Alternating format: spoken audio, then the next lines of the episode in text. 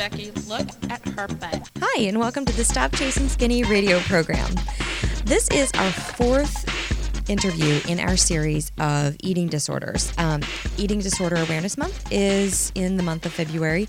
And so I wanted to bring together some interview guests that could talk about eating disorders, disordered eating. And today we have Deb, and Deb Lo- Love.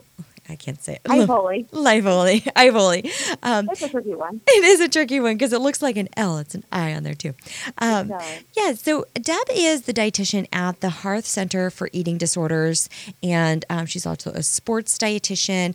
So Deb has a really, really interesting background when it comes to sports and it's really great to find somebody who specializes in eating disorders because what i'm finding in this series of interviews is that's a really um, challenging field to work in so and the other really cool thing is that you are such a very serious athlete and you're an endurance athlete um, and you have you have won your age group a few times is that correct Uh, yeah, I have. Awesome. That's awesome. So, welcome, Deb. If you could just give a little bit more information on your background. Um, you've been to school for a very long time and you're really good at what you do. So, if you could share that with us, that'd be great.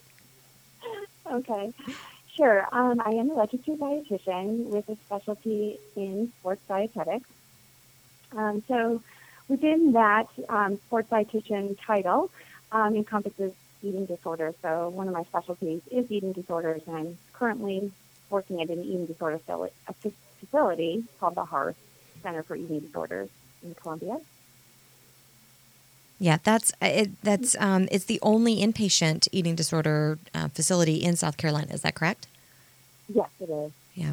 Yeah. And so I wanted to bring you on today because um, something that I have I've seen, but I didn't really realize that um, athletes are super prone to developing eating disorders, and I totally see why. Now we kind of um, we just keep going with things, and and we are super determined, and um, and I know when I first started doing um, fitness competitions, I had a coach, but I was not listening to my body. So my coach slash nutritionist should have been helping me to listen a little better, but I was completely ignoring all of the signs. And I'm going to include some pictures into our show notes to show what I'm talking about. So thank you so much for coming on to talk about this because um, I think that it's one of those topics that we don't, you know, we don't realize that maybe sometimes our in our efforts to get healthy, we could totally go overboard with that.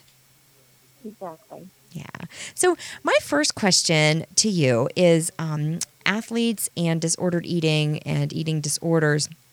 Um, is this a problem? Obviously, it is because we're talking about it, but I want to see um, how that looks different from somebody who is not an athlete, or does it look different?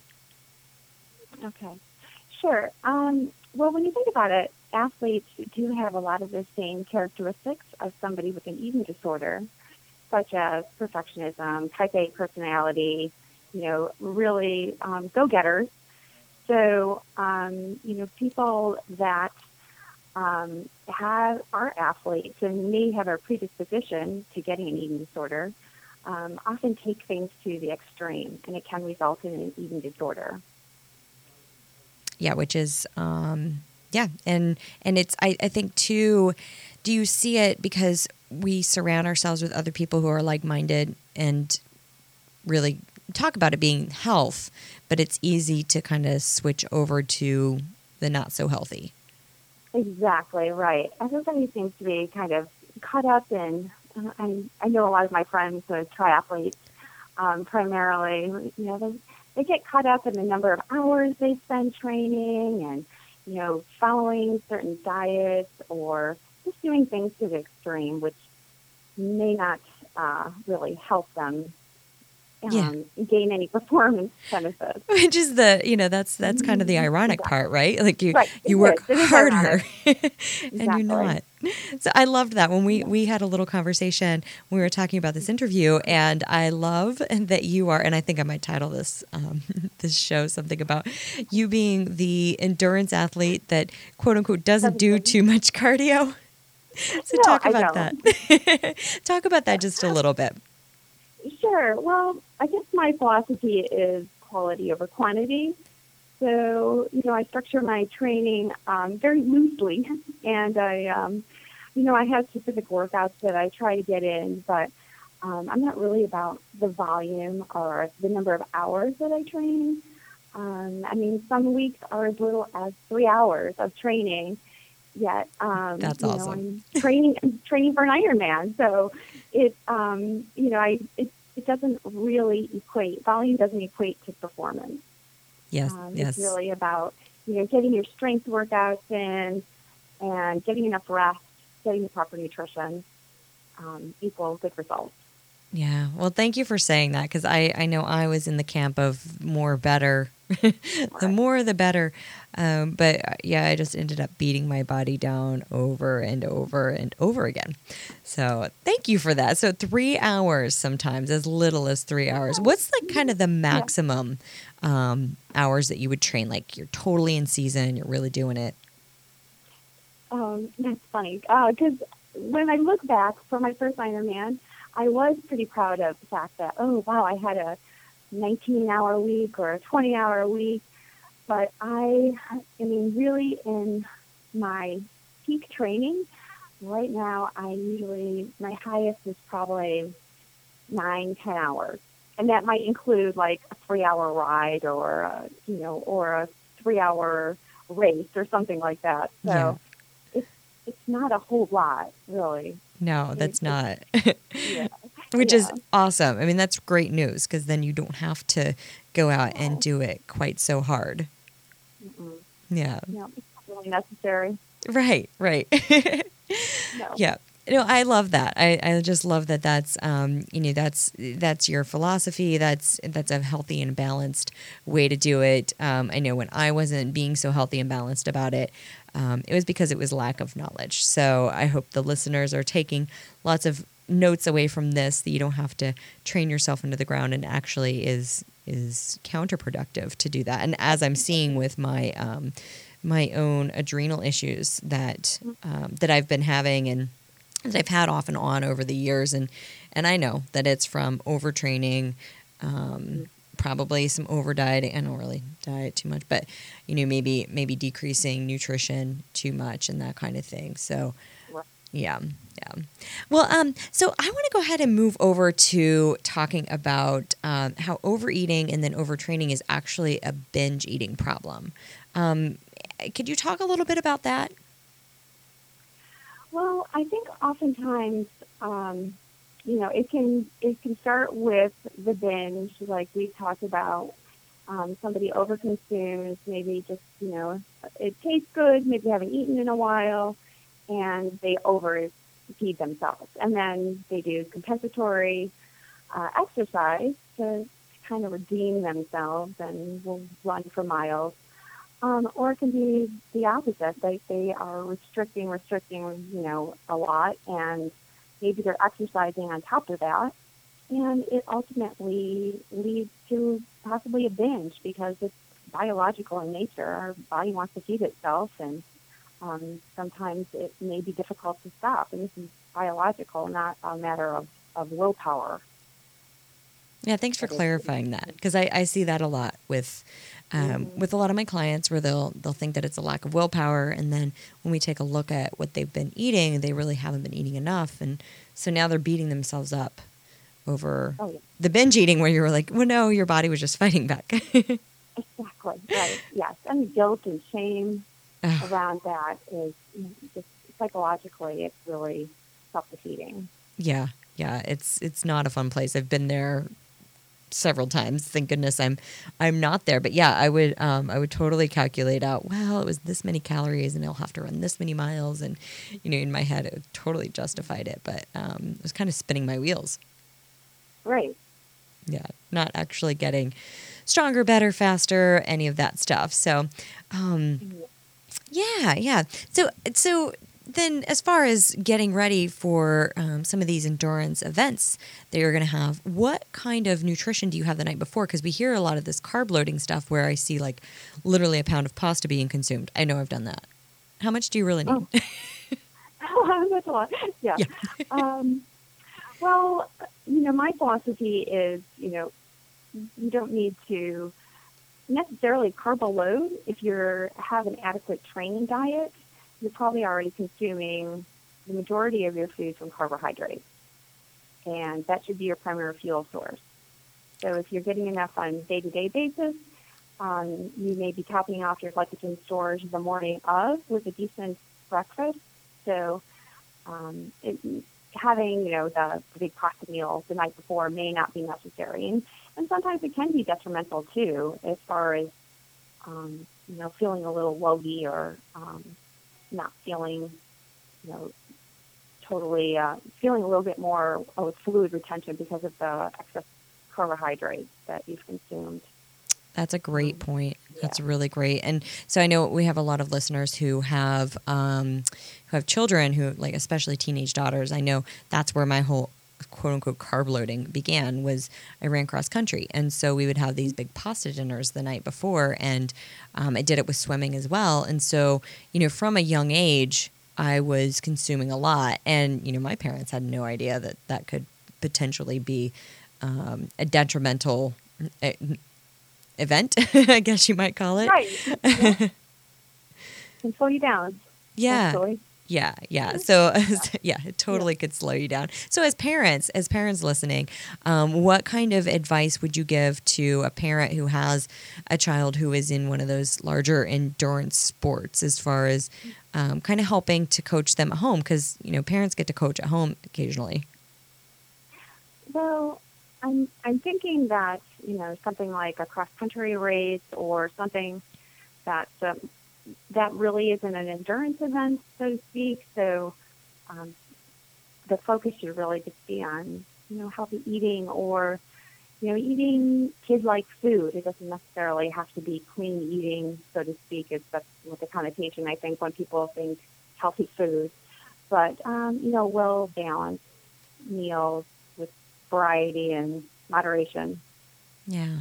Well, yeah, and and I love that you said. people out there, and I mean, for most like high school sports, we're not talking about um, you know sustaining, you know, running for an hour and a half or two hours Right. um, at a time. It might be stop and go, where they may get some breaks here and there, where they can grab something or um, get something uh, electrolyte beverage with carbohydrates like Gatorade or something like that um, in between.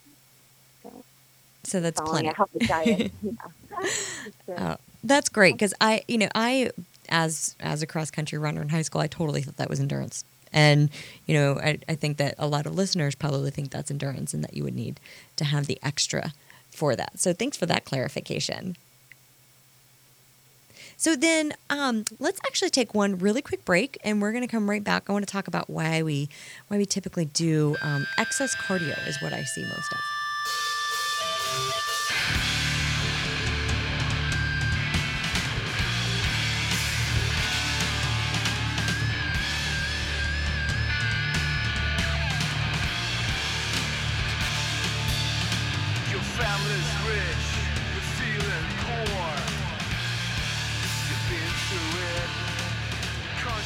A nerve,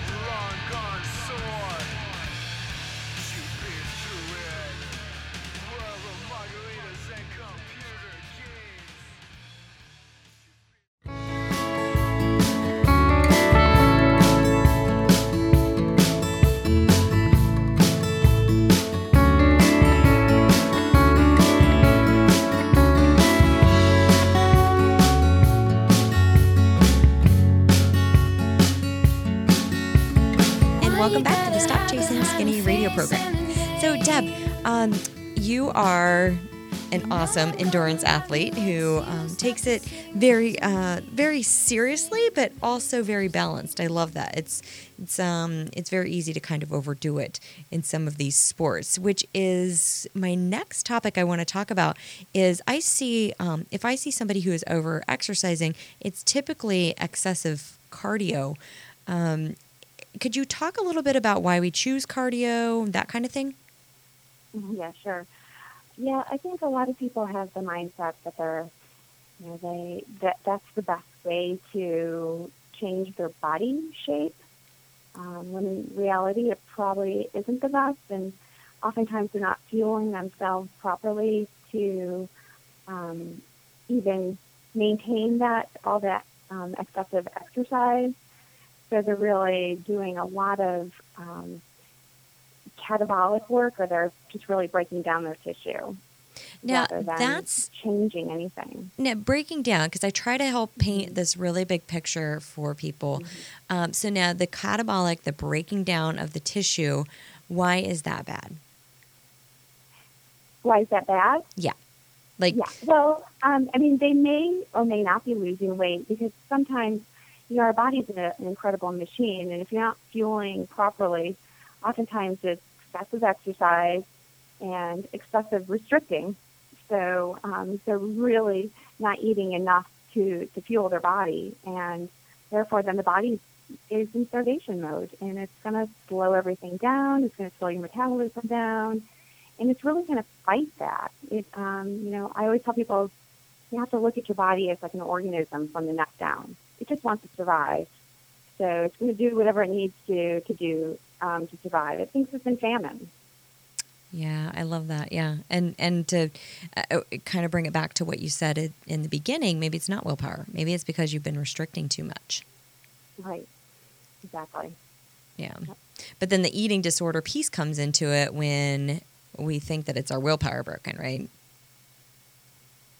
Um, right. Yeah. I mean, it's really having an eating disorder is really about um, not being in control. Although people kind of deem it as this disorder where um, it's about control, but the eating disorder actually is controlling you. Um, because again, it's biological in nature. A lot of the eating disorder behaviors arise from just the starvation process itself. Which leads me into my next question, which is could you share some warning signs of an athlete taking their training and their nutrition to extremes? Sure.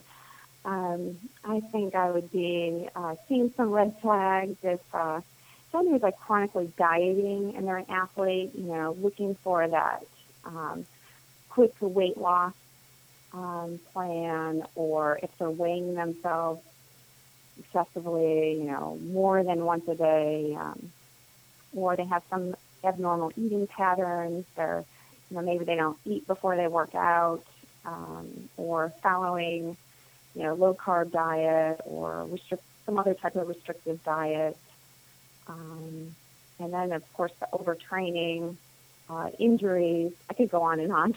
Yeah. Want me to keep going? Yes, please. Just keep talking. This is perfect because I think a lot of times, like when I was going through my problems that I had from um, the fitness competition stuff, like I said, I wasn't being watched as closely as I needed to be. And I didn't realize that my inability to sleep was a problem. I didn't realize that the night sweats had something to do with adrenal problems that I was having from over dieting, overtraining. So it's some things like that. So please continue on.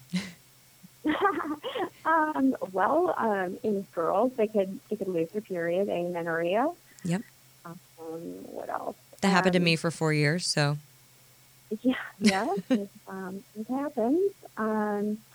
You know, skipping meal, meals, um, not having variation in their diet. You know, always having the same thing, everything, the same thing for breakfast and same thing for lunch. Uh, That's a same thing for huge point. And Yeah. something that I noticed too is, is if you do that, if you have the exact same thing every single meal, then you might start to have cravings, right? And so the cravings are like a signal that you might want other stuff, and that might kind of push you into binging, possibly. Mhm.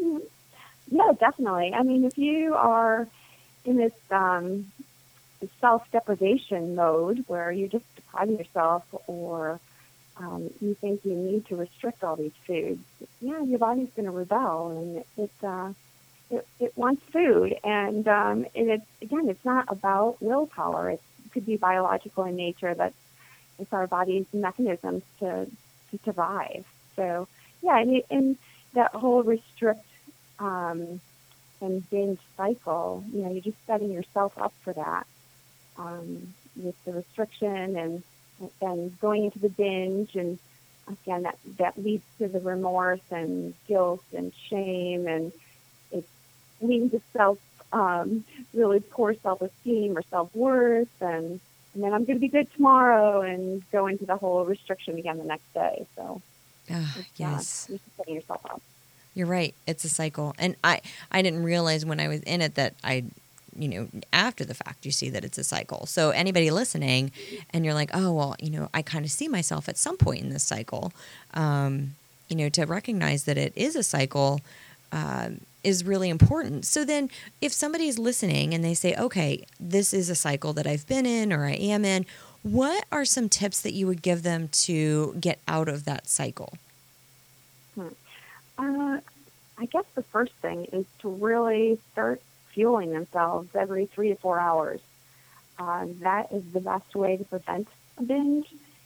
Um, it's, this may or may not be a, um, an issue for a therapist or a counselor, somebody to talk to you about, because it's sometimes really difficult to do it on your own Yeah. especially if you're into the eating disorder itself, if you really have disordered eating uh, behaviors, uh, it, it, you may be good one day, but you know then you go back to the same cycle the next day. So um, it's really difficult to do on your own, and to, and to see a dietitian too um, to help them set up a meal plan that's appropriate for them. Yeah, I love that. And and a dietitian, could you explain a little bit about a diet the difference between a dietitian that works with the general population and a dietitian that works with um, the dis- um, eating disorders? It's it's it's a specialized field, correct? It is a specialized field, um, and a lot of dietitians kind of steer away from it. Yep. because there is a lot of behavioral health uh, component to it. So it can be kind of scary to um, be faced with you know some of these issues that come up and, and not know how to handle them. You know, Right. I have uh, patients that you know yell at me or scream at me or you know tell me they hate me or whatever because they you know they don't want to hear what I have to say because Yeah. they're so into their eating disorder that that's really what's ruling their life. Yeah, and you're challenging that belief system. I could see how a, a dietitian that is just really there to give you a meal, just meal recommendation based on from the neck down, um, would be challenged with with somebody who Exactly, is right. is is Yeah. um, You have to have dealing with it. Yeah, Right. yeah. So um, yeah, I've heard too that we don't have very many um, we don't have very many um, registered dietitians that specialize in eating disorders here in this area. So um, so thank you for doing what you do. Oh, thank you. Yeah. I really enjoy it. It, it does uh, take a kind of a special skill set to be empathetic to some of the behaviors and some of the thought processes that are going on in their head. Right. Yeah, because some people, yeah, you get so deep into it, it's totally, you know, totally makes sense to the person who's in it. But from the outside, you're like, wow, that is so, like, I mean, how much I restricted myself, and and like I said, I was not, it was not self-imposed restriction. I was doing it based on the guidance that was given to me, but the the mental place that I had to be at to follow that guidance. I mean, people ask me if I'm going to compete again, and I'll never say never, but the idea of having to go to that space again, uh, not so much. right. Yes. Yep. yeah. so we're going to take another really quick break, and then we're going to come back and talk about um, more training, nutrition, recovery, and mind, mind, um, mindset. Oh, think you know, think you got a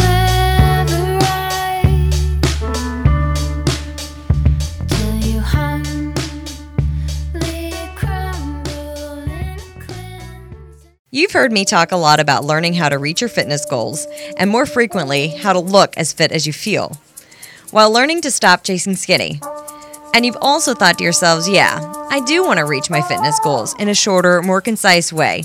To stop wasting my time bouncing back and forth from fitness tip to fitness tip in magazines, wasting hours researching the latest and greatest diet, only to end up looking and feeling the same way you've been looking and feeling for years. And my guess is that you've been thinking about this for a long time. Am I right?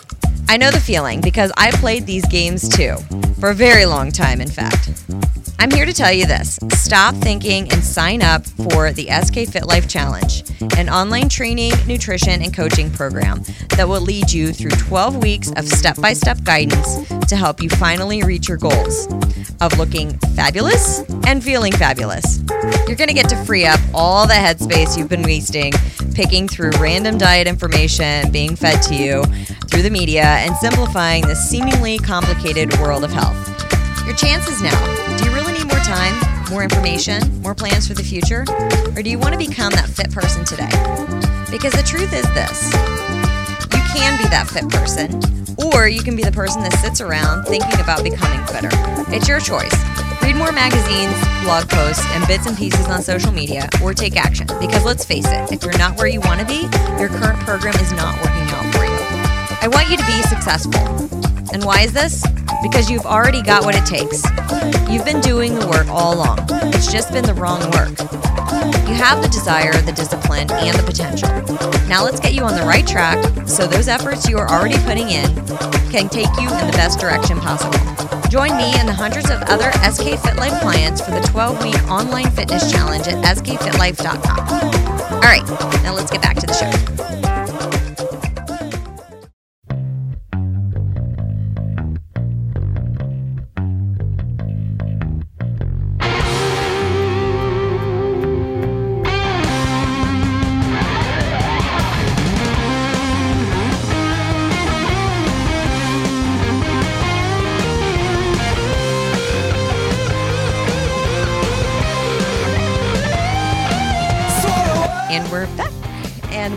Talking with deb today.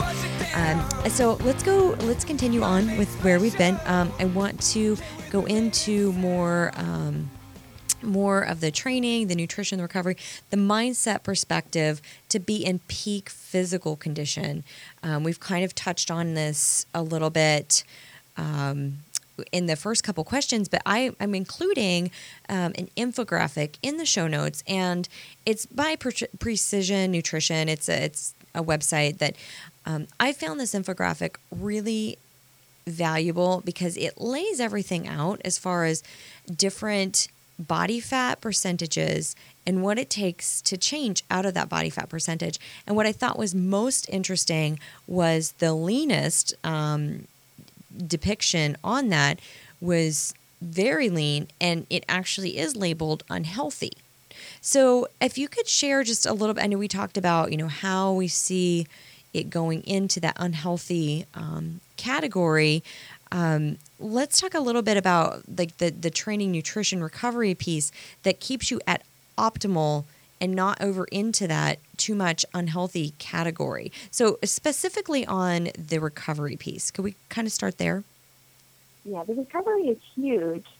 Um, it's a really important aspect of training, and that involves uh, fueling yourself as soon as you're done training. Um, within 20 minutes is optimal for glycogen uh, repletion. So you want to consume something that's high in carbohydrates, um, a little bit of protein as well.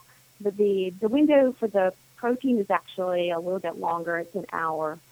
So, you know, I always tell my, my patients or clients that, um, you know, this is the time maybe to have a meal, if plan your meal after your training, um, where you will have plenty of carbohydrates and, and protein. It's not um, necessarily a protein shake or, you know, some special item that you have to purchase um, you can just plan your meal after. And if you can't, if that is not accessible at that time or convenient at that time, then maybe then, then you do plan to have uh, a sandwich or a wrap or something um, that you can grab quickly. Um, and if, you know, or even something even more convenient if it's um, maybe just a, um, like a, a Clif bar or a Luna bar or something like that until you can have your, your next meal to hold you over a bit. Yeah, I love that you said that you, you do have to re- you have to replenish, you have to fuel after. Um, I have had people who it's almost I mean, well, this was back in the day. They don't brag to me anymore because there's no bragging to me that I didn't eat.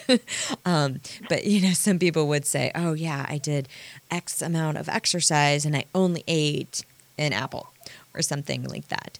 Um, so it's good that they don't brag to me about that because they understand um, it's not judgment. It's like that's not good for you. Um, so thank you for sharing that. Um, and then as far as fat goes, fat is good. You need fat, but post workout, that's probably not the time to eat fat. Correct? Um, Post workout, it can be part of your meal, but it shouldn't be the focus. Um, Right. It's not necessarily a bad thing per se, as long as you're getting enough carbohydrates.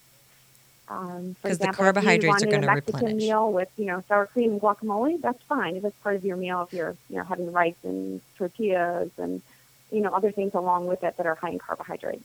Yeah. But it's not necessarily detrimental. Um, I think you know as Americans, we've kind of you know got this no fat or low fat ideas in our head that everything has to be low fat, and that's not necessarily the case. It's important for uh, brain health and for a lot of body functions. Oh yeah, definitely. Um, so just a little more about my whole adrenal issues that I have going on. I really don't restrict fat. I feel like I have plenty, like I don't know, about sixty grams a day. But um, the doctor said he wants me to start having even more fat because of because it's going to help my adrenals. So, um, and the other things that he said in my treatment is that um, you know if you follow me, I really I don't do much cardio at all. But this is very helpful for somebody that maybe has been doing too much cardio um, he said that um, I needed to scale back on that. So, um, have you have you personally ever experienced any um, adrenal problems, or has your training been balanced enough that um, that you've you've kind of bypassed all of that? I don't believe I have. Um, Congratulations.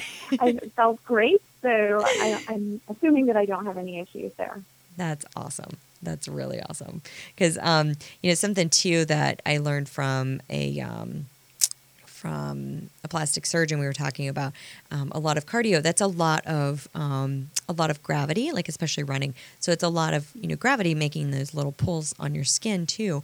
So um, you know, so somebody who is really just trying to um, just do more and more and more to look better that's that's kind of it could be detrimental as well eventually right Uh, Yeah, that could be. Um, I'm not quite sure about that, but that also could be a hydration issue. ah I yes I just wanted to touch on that as well, because that's a huge part of the refueling process. yeah Is making sure you have enough fluids and electrolytes um, that you can replace from uh, from sweating. yeah and the fats that you were talking about Yeah. of course. Of course. yeah. So let's move on to some other types of athletes. I really like talking about running because running was my very first love. I still love doing it. I just don't do it as much. Um, but it is one you know it's it's very accessible. It's fun to get out and um, but i do see that's where sometimes people do a little too much of it. Um, but so other uh, other types of athletes are there certain types of athletes that are maybe more susceptible to eating disorders than others? And where do these issues originate from Oh, definitely. Any sport that is um, appearance based or weight based is definitely going to be prone to eating disorders, okay such as gymnastics and dance. Um, I'll see a lot of runners um, as well. You know, thinking lean, the more lean I am, the better I am. So it's faster I am. So um, that's and that's not always the case. Right, never, never always the case. But yeah, I, I was just wondering if there were certain, um, certain sports that kind of, and that totally makes sense. Ones that are based on appearance, based on weight. Um, I've known a lot of people who were swimmers who had um, some issues with food. Um, and then, a- as so, if, if a parent is listening and their kids are involved in sports, how can a parent best support their child? Good question. Um, I think for one, they have to be a good role model. Oh, I love that. Yeah. really, really, you know, take a look at yourself and, and really listen to what you're saying to your child or saying out loud. Um, you know, I talk to parents um, all the time here at the Hearth regarding, you know, what they say around their child and just to be really mindful that they're not labeling uh, food good or bad or um, that this is um, going to lead to, you know, bigger hips or something like that, or I'm getting so fat. You know, watching how they speak about themselves as well, um, and really just um, you know just promoting good nutrition habits, eating regularly, um, having planned snacks, not making things so um, you know if what am I trying to say? That the tr- don't deprive your child of you know little goodies and treats. Um, Yeah. Well, like you you said, labeling labeling. is very dangerous, which I think is just like common practice these days. Right. Exactly. Yeah.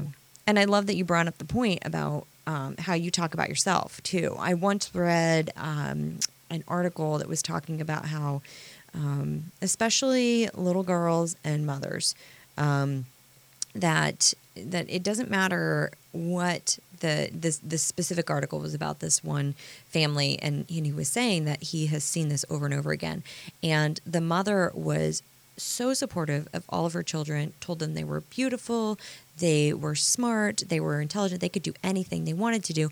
But she had a lot of fears herself and she had low self-esteem and didn't feel very good about herself and always talked poorly about herself and how she couldn't do things. And um, you know eventually the, the children took on what the mother was saying about herself, regardless of what how great she told them they were. So I think that's really important. Um, like you said, you know, it's um, it's important how mothers talk about their own bodies in front of their children. Um, and I think somebody else said too that if a mother might say something like, "Oh, well, I'm so fat," and the little girl's looking at her like, "No, mom, you're beautiful. But if you think you're fat, what do you think of me?" Um, exactly. Right. I see it all the time. do you? Yeah.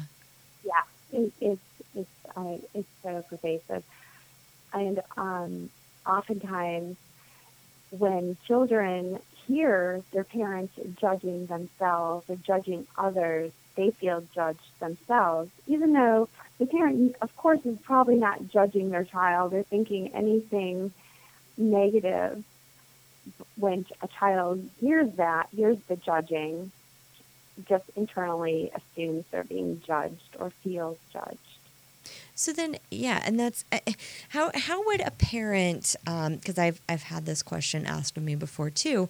Um, you say there is a mother and a daughter, and the daughter is is actually overweight. She really is. I mean, it's not just like she's just not skinny enough. She really is overweight, and so the mother is trying to figure out how to best help her daughter. What would be a good way for her to help? Um, you know, so we talked about how the mother could really talk better about herself and set the example. Um, as far as like having foods in the house and things like that, um, you know, we said don't label foods necessarily, but um, would it be just kind of to make like kind of because what I do with myself and what I encourage for my clients is to add more good stuff so that it pushes the not so good stuff kind of out of the way. You don't have time for it or space for it. Um, is like, can you think of other things that would be um, that you would recommend to a mother to help her daughter? That's a good question. Um, I think that probably one of the best things is, you know, again, the way that she talks about herself and the what she eats. So, or how she exercises and, and kind of words it in a way that, that she is just um, working on her lifestyle habits versus weight or appearance um, or getting into a different size. Um, even though that may be her goal, but um, you know, in or may not be. Um, Right, yeah. just, you know, living more of a healthy lifestyle. You know, this is you know, I, I like to walk, or this is how I'm going to get my fitness in today. I'm gonna, you know, uh, take the dog for a walk, or Yeah, like uh, I guess yeah, I love that. Yeah, because you, you you they say it from a, a place of enjoyment. It's not a um, it's not a burden. It's it's actually a privilege to get to be able to exercise. I love that. right, exactly. Yeah, that's great. And and so something else too. Um, I've had people where you know um, they have said things like, "Well, I just I need to talk to my daughter about food. Um, you know, she's she has been putting on extra weight, and now she's a vegetarian." And my advice, and and you know, you are the eating disorder expert here, but my my advice or my my opinion or my my experience. Um, I was a vegetarian for ten years, but it was partially because of the animals, but most of it was so that I could cut out animal fat. And so it came down to that. And so it, could that be a warning sign for parents if their child um, changes something like that, like decides to, to be a vegetarian or vegan? Like, are there questions that you might want to ask the child? Like, hey, why are you doing this? Or, you know, that kind of stuff? No, definitely. Um, I'm so glad you brought that up. See it all the time. Yeah. All the time. Um, you know, if you have um, an eating disorder, cutting out a whole food group makes it really easy to restrict. Yeah. Um, whether it's cutting out all the, the meat or out the meat fat, um, it's, it's a great way to cut out food and do it in a way that's not so noticeable to everybody else. So Yeah. yeah, it's definitely a red flag. Um, anytime someone cuts out a whole food group or says they're, you know, not going to drink dairy for whatever reason or eat dairy foods or um, things like that, yeah, Yeah. definitely a red flag. And I would suggest to start really kind of examining those thoughts around why they're vegetarian or why they're choosing some of the behaviors that they're they're starting to do. Yeah, because I, I um, like I said, I mean, I experienced that firsthand, and and it's really interesting now too because um, so with my adrenal problems that I've had, my functional medicine doctor suggested that I eliminate dairy and gluten, and I don't have a problem with that. Like I just replace certain things with I don't, you know, there's no label good, bad, whatever. If if it's going to bring down inflammation, then I'm going to do it. Um, but it brought into the whole thing too the the gluten intolerances that are out there now. And I I've interviewed um, uh, one of my good friends. She has celiac disease. So celiac disease is not you know. So I guess there's there's a difference between it being a lifestyle choice, which would be me being a vegetarian, and it being an actual medical diagnosis that um, that is is needed. Um, but anyway, so I guess to bring around this whole point is that now what my friend who has celiac disease is running up against is um, a lot of people who work in restaurants think that she just heard that being gluten free was a good diet fad. So, um, so there is, you know, there there are certain times like if you do need to to cut that out because it's causing some kind of inflammation or a bad reaction in your body, versus something um, that you're eliminating just because. So, um, I guess I just wanted to kind of bring that up too because I do hear some people where they're like, "Oh, I heard so and so is gluten free." Well, so and so is gluten free because it causes you know digestive problems um, versus it just being a good diet guy a diet um, strategy i guess so let's get, Right, yeah. sorry i guess uh, there's Right. kind of a question kind of a, just an answer i guess just kind of some random thoughts that you know because i guess it just really proves the point that eating disorders are very complicated you don't really know for one person it may be an issue for another person it may not be an issue Right. so Very complicated. very complicated. Um, so we're going to take one quick break and we're going to come back for our final segment.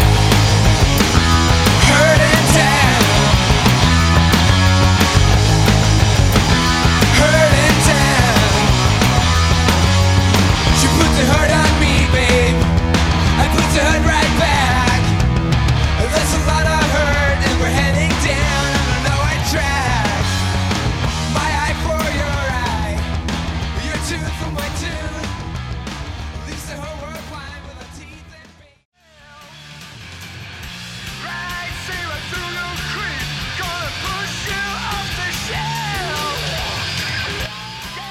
And welcome back to the Stop Chasing Skinny radio show.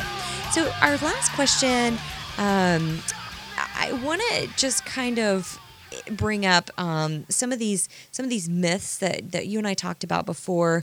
Um, you know, like I said, so so for me, um, it during my whole thing was, um, you know, I would eat super spicy foods because I heard that it burned more calories. Well, it didn't matter if I was eating 2,000 calories worth of the spiciest Thai.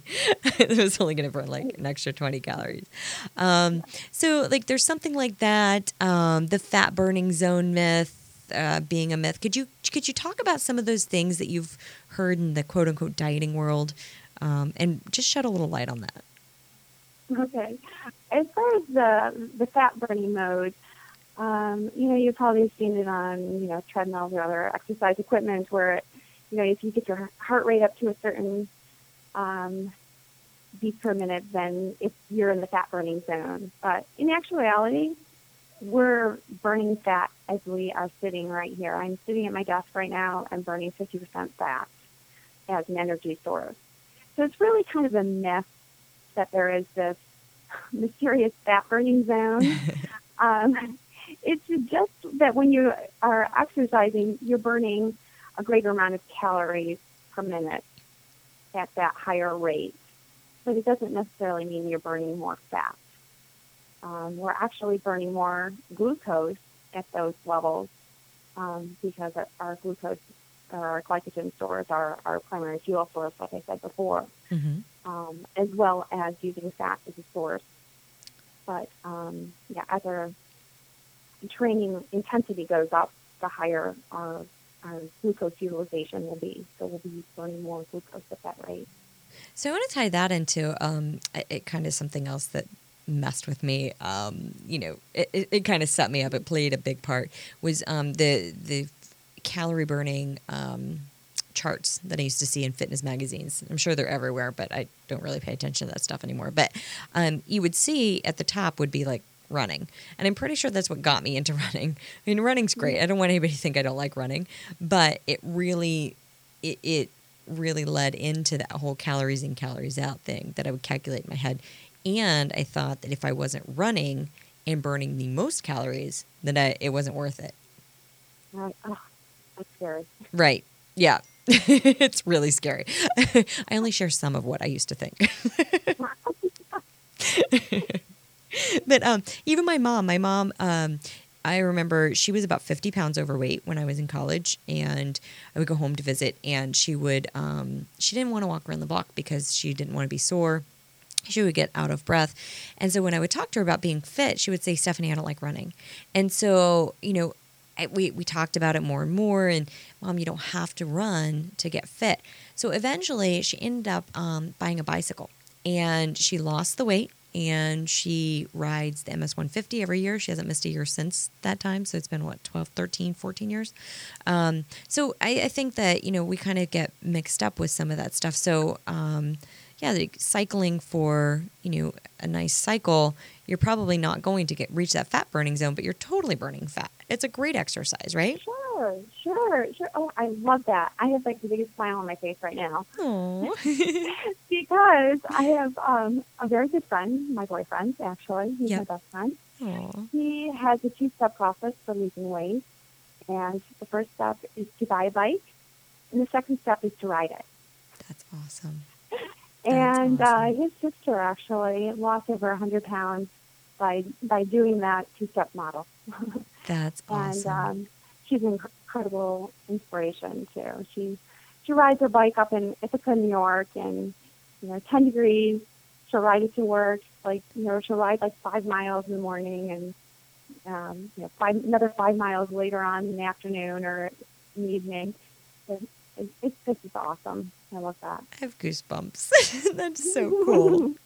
yeah, yeah, and yeah, and so you know, somebody may think like I don't like exercise. We may not like the exercise that you thought you had to do, but there's always something that is fun and enjoyable, and it will get you results. And people ask me sometimes too. They'll say, Stephanie, what's the best home workout piece of equipment? And I'm like, oh, the one that you're going to use. that one. That's the one. That's so true. So true. Yeah, people think that, you know, even with triathlon, they think they have to do miles and miles and miles to get any results, to get any performance results or weight loss results or whatever you're striving for. It's, you know, just to find something enjoyable to do, whether it's swimming or just, you know, walking, it, it doesn't matter. And you don't have to do excessive amounts to get the results that you want. Yeah. Yeah. Really, yeah. I love hearing that from an accomplished triathlete. That's awesome. everything in moderation, and you have to have a balance in life. I really believe that. Yeah, yeah, you're right. Well, thank you so much for talking to us today. Um, I think that uh, this, like you know, this whole entire series has been very, um, very important to me. Um, I I encourage other fitness professionals to learn more about this so that you don't perpetuate the problem. Um, we are in a position of leadership, and people listen to what we say. And so when we start doing, you know, we we are that parent in some ways to a lot of people. And so when we talk about, you know, excessive exercise, excessive dieting, our followers think that they have to do that too. And so we're not doing anybody a favor, not ourselves, not our clients. So uh, really being educated on this has been, um, it's important to me. So, well, thank you so much for coming on the show, Deb. Um, I really appreciate it. Um, I, I love that you broke down some of those very common things that we see a lot, and um, and shed some very much needed light onto some of these topics. You're very welcome. Well, thanks so much for listening, and we will talk to you next week. Yeah! Yes, my lion. Always look on the brighter side of life, you know. No more. Hey. Now don't you ever give up, don't you ever give in. Don't you ever give up, don't you ever give in. Don't you ever